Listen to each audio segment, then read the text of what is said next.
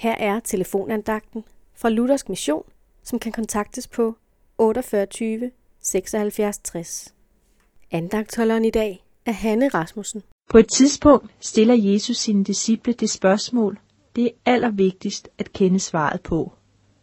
Jesus spørger, hvem siger I, jeg er? Hvem siger du, som lytter med nu? Hvem siger du, at Jesus er? De fleste vil nok mene, at Jesus, det er noget med Gud. Mange kan nok også komme på at sige, Guds søn.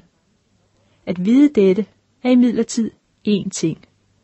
En viden om en person er nemlig ikke det samme, som at kende denne person. Jeg ved, at Kronprins Frederik er søn af Dronning Margrethe, men jeg kender ikke Kronprinsen. Man siger, at det gælder om at kende de rigtige personer. Så kan man opnå dette eller hint. Jesus hører i høj grad til de personer, der er værd at kende. Det er ikke alle de personer, der er værd at kende, som er lige optaget af at kende dig eller at kende mig. Men Jesus, han er anderledes. Jesus er faktisk interesseret i et nærmere bekendtskab med dig og med mig. At Jesus er Guds søn, frelseren, er det noget, du ikke bare ved?